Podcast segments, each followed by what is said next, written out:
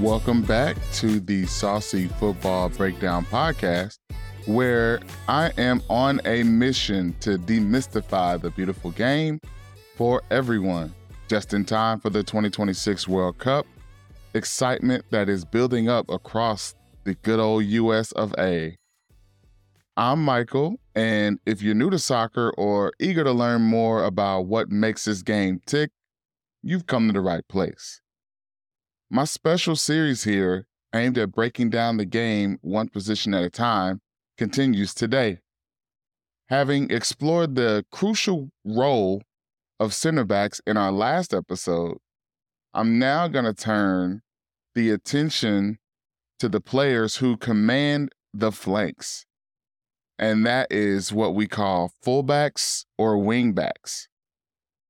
These positions are pivotal in both defense and attack because they embody the modern game's true dynamism and versatility. So, ladies, gentlemen, children, babies, cats, ducks, birds, and chickens, go ahead and lace up your boots and let's dive into the beautiful world of fullbacks and center backs. So let's start with the positional overview. I'm going to give you a definition here. What is a fullback? A fullback is traditionally a defensive player that is positioned on either side of the center back, while wingbacks are usually more attacking. They are more attacking-minded, and they play further up the pitch on the wings. So they're not exactly right next to the center back. They're just a little bit further ahead of them, and their responsibilities are less defensive and more offensive primarily because they need to occupy that really, really wide space out wide. Now, both of these roles are essential for a team's defensive solidarity and their offensive width, as I just explained, because they offer support in both areas of the field. So what are their key responsibilities?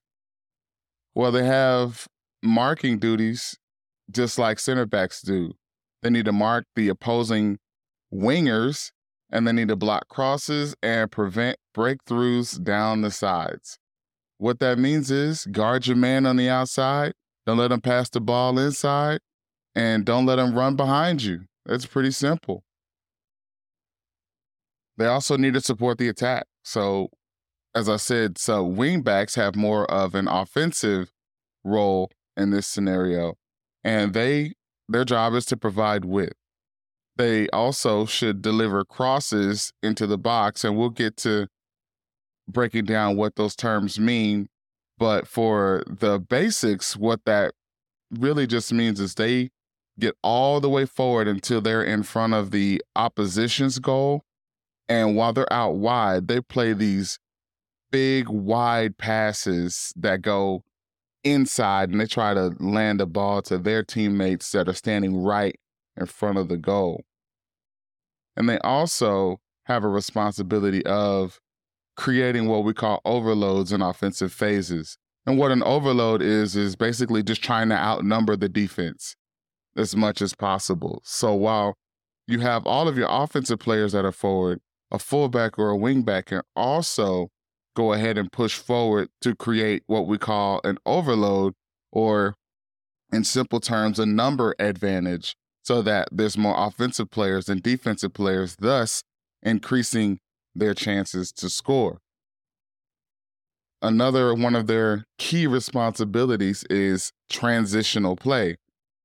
These players are key in transitioning from defense to attack, and they are very, very often involved in buildup because, like I said, they occupy that wide space. So what types of skills and attributes should a fullback or a wingback have? Well, the number one that sticks out to me when you watch these guys play is they need to have some speed and they need to have some stamina, because they need the ability to cover these long distances quickly and repeatedly. And that's essential for supporting both offense and attack. When you watch just a fullback, you're going to see these guys hustling up and down the field, typically at more of a sprint than almost any other players because of their dual responsibilities. On most teams, these are likely the positions that get subbed because it's so physically demanding. But they should also possess technical skills. Again, they need to be good on the ball. They need to be proficient in crossing and passing, which again is just whipping these really high velocity passes into the people that are standing in front of goal. And they also need to be capable of delivering quality balls into dangerous areas for their teammates to be able to make something happen with. They should also have defensive abilities. They have to be strong one-on-one defenders, able to make crucial tackles and interceptions because they're going to be out wide in space. And when they're out wide in that space, the offense, when the wingback or fullback is on defense, that offensive player that's out there is called, traditionally, they're called wingers. And what these wingers, these are probably some of the best athletes on the team. They're usually the fastest guys on the team, and they have the best ball skills. And so because of that, these wingbacks and fullbacks need to have some of the best defensive abilities to try and counteract that. Lastly, these guys need to be versatile. They need to be adaptable, and they need to switch between defense and offense at a moment's notice. As soon as that ball changes possession, they got to be able to figure out what their role and responsibility is, and then fill that role and responsibility. So let's talk about iconic fullbacks, some of the best to ever do it. There's Cafu, and he is renowned for his incredible stamina and offensive capabilities. Cafu epitomized the attacking fullback role for Brazil and AC Milan. And we'll get to what it means to play for your country and for a club, because there are different responsibilities there. Another player that you should Google is Roberto Carlos, and he is famous for his powerful shots, exceptional physicality. He redefined the left back position with his ability to attack. A lot of times before Roberto Carlos really changed the game in his position, fullbacks were just thought of as center backs that guard wide spaces, and they weren't really known for going forward. But what Roberto Carlos did was that he redefined all that because he was such a good attacker and also a world-class defender.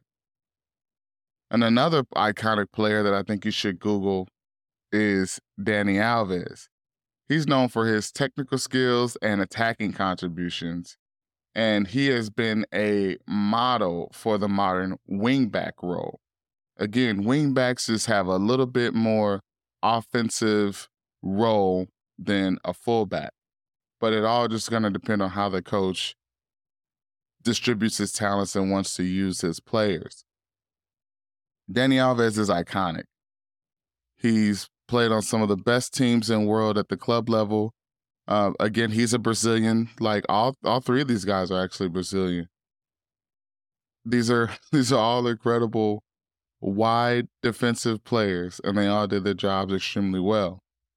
Now, the fullback in today's game, or wingback, is such a different position than what it used to be, because there are what I would call world-class fullbacks, meaning what is a world-class player? To me, a world-class player is a player that could start on any team in the world, doesn't matter. And like I'm saying, that there are some world-class players who don't play the best defense, but their offense is so good that they still get to lock down these roles for their teams. A player like that that's pretty polarizing that comes to mind for me is Trent Alexander-Arnold. Now, if you remember from my center back episode, one of the players that I mentioned was Virgil van Dijk. Trent Alexander-Arnold, to me, is a modern fullback in a way because his going forward is exceptional. His ability to play these really, really crisp, nice passes is exceptional. And he's got good field vision and he can score. He's a very smart player and he's a laser sharp competitor. If you've ever watched any of his highlights, that dude is a competitor. He is a guy you want on your team. Now, another fullback that comes to mind for me is Reece James, who plays for Chelsea. You should look him up, Reece James. He is the best right back or fullback who plays on the right side in the game, in my opinion. Why is that? Because he can do everything. I don't think he has a weakness. I don't think that there is any one thing that he can do better than another thing that he can do. He does everything at a high level, and it's all exceptionally well. Maybe one of the biggest knocks you can have against him is that he's not the fastest guy at that position, but he doesn't need to be with the skills that he brings to the table. He's fast enough. And then another player that I want to bring up for this discussion here is Kyle Walker. Kyle Walker, to me, is a really good modern fullback. He plays for Manchester City. You should Google him. He is just lightning fast. Even at his, I think he's in his 30s, and he's still one of the fastest players on the field, on any field he's on. He's one of the best.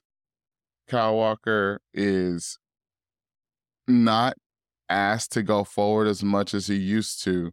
He's definitely more of a fullback that stays back and has more defensive duties.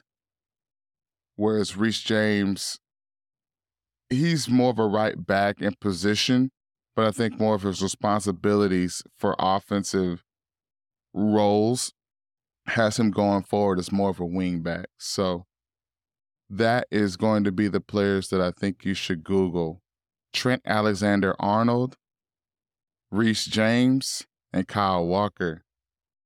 So that brings us to the end of today's exploration into the dynamic world of fullbacks and wingbacks. These players are the engines of their team, tirelessly working the flanks to defend and attack with equal fervor. Next time, I'm going to shift the focus to the heart of the pitch where strategy and skill converge together, and that is the midfielders.